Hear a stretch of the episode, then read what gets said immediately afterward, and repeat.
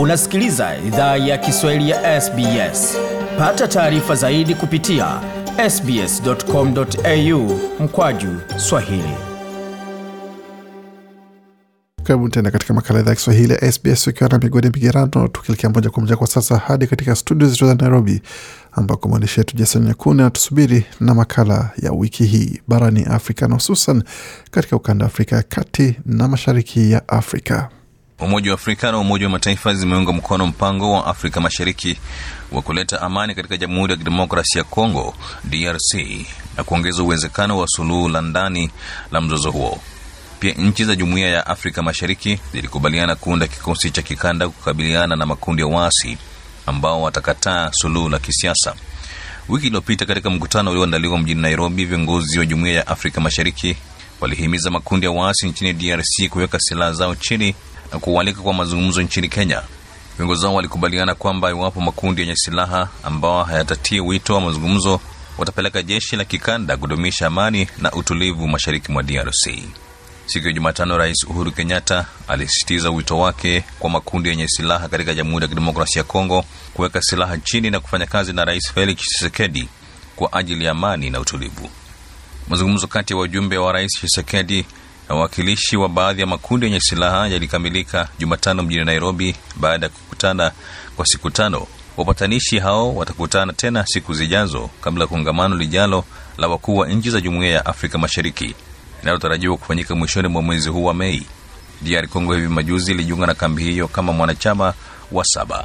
Mtaalamu wa masuala ya usalama George Msamali anasema itakuwa bora kutumia mazungumzo zaidi kutatua mzozo wa DRC kuliko hatua za kijeshi. Nafikiri kwa mtizamo wangu ni kwamba uh, haya mataifa ya, uh, ya Afrika Mashariki, wengi wa viongozi ambao wako katika mataifa hivi sasa wana wana sababu zao za kibinafsi za kutaka kuingilia mzozo wa DRC. Si moja kwa moja kwamba wanataka kuleta amani kule, maanake ukiangazia kama vile wale wanamgambo wa Banyamulenge wana uhusiano fulani na taifa la, la, la Rwanda na Uganda ambao wanapakana na taifa hili la, la, la, la DRC. Nafikiri jambo ambalo tungejaribu kutumia kama mataifa ya Afrika Mashariki, tungetumia njia ya kidiplomasia kuwaleta pamoja viongozi wa DRC na kuwaonyesha wazi ya kwamba taifa lao linahitaji amani ili liweze kunawiri kiuchumi ki, ki lakini kupeleka wanajeshi tu, manake tayari kuna lalama kadha wa kadha kutoka kule kule Somalia kwamba wanajeshi wa mataifa ambayo yamehusika huko ndio wanaopora rasilimali kule, wanahusika na na biashara haramu. Je, hii itakuwa ni sura ambayo tutaipata kule DRC? Kwa hivyo moja kwa moja tuwezi sema ya kwamba tusijaribu, lakini kuna changamoto nyingi sana ambazo zitafanya itakuwa ni vigumu eh, haya mataifa kuweza kukabiliana na wale wanamgambo ambao wanapigana katika taifa hilo hivi sasa. Rais wa tatu wa Jamhuri ya Kenya Mwai Kibaki alizikwa Jumamosi nyumbani kwake Othaya huko Nyeri. Mazishi ya mzee Kibaki yalihudhuriwa na Rais Uhuru Kenyatta, naibu wake William Ruto, kiongozi wa ODM Raila Odinga ambaye alihudumu kama waziri mkuu katika serikali ya mseto iliyoongozwa na marehemu makamu wake Kalonzo Musyoka, miongoni mwa wanasiasa na viongozi wengine mashuhuri serikalini na pia kutoka nje ya nchi. Alizikwa katika kijiji cha Tunguri, eneo la Uthaya, kando na kaburi la mke wake Bi Lucy Kibaki aliyefariki Aprili mwaka 2016. Kulingana na mila na desturi za jamii ya Gikuyu anakotoka mzee Kibaki, mwanandoa anapofariki, endapo alikuwa ametanguliwa na mwenzake, huzikwa karibu na kaburi la mumewe au mkewe. Mzee Kibaki aliongoza Kenya kati ya mwaka 2002 na 2013 ambapo ameminiwa sifa tele kutokana na uongozi wake uliotajwa kuwa wa kishujaa katika kukomboa uchumi wa nchi na kutekeleza miradi ya maendeleo. Kwa mujibu wa mila, desturi na itikadi za kikosi cha majeshi ya ulinzi wa Kenya, mizinga 19 ilifyatuliwa kama ishara ya heshima kwa amri jeshi mkuu huyo mstaafu. Shirika la kimataifa la kutetea haki za binadamu la Human Rights Watch linaitaka jumuiya ya kimataifa kuwashinikiza viongozi wa kijeshi nchini Sudan kuacha kuwakamata na kukiuka haki za wanaharakati wanaopinga mapinduzi ya kijeshi yaliyotokea mwaka uliopita. Wakati hayo yakijiri, ripoti inasema kwamba mapigano zaidi ya kikabila yameripotiwa magharibi mwa jimbo la Darfur na kwa kipindi cha wiki moja iliyopita watu mia mbili wameuawa. Emily Wambugu kutoka shirika la madaktari wasio na mipaka MSF anasema mbali na mauaji kuna majeruhi wengi. Msemaji wa serikali ya jimbo la Darfur Abubakar Bakri anasema wanatiwa wasiwasi na kuendelea kwa mauaji hayo.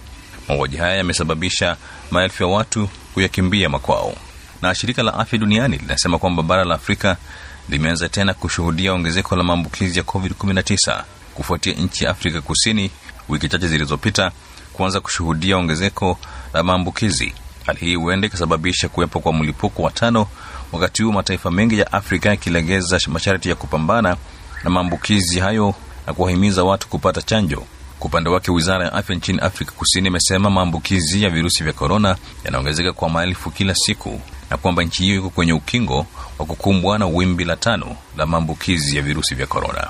Wizara ya afya nchini Afrika Kusini inasema ilitarajia maambukizi ya korona kuongezeka kutokana na kwamba nchi hiyo inaingia katika msimu wa baridi. Waziri wa afya anasema idadi ya watu wanaolazwa hospitalini imeanza kupanda, lakini amesema jambo jema ni kwamba hospitali hazijaanza kulemewa.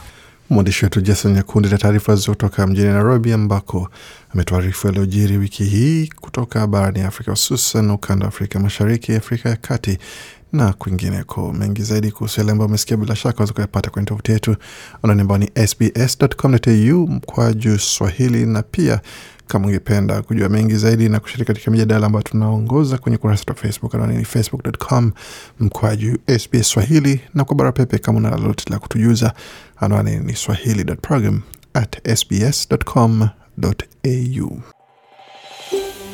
Je, unataka kusikiliza taarifa zingine kama hizi? Sikiliza zilizorekodiwa kwenye Apple, Google, Spotify au popote pale unapozipata.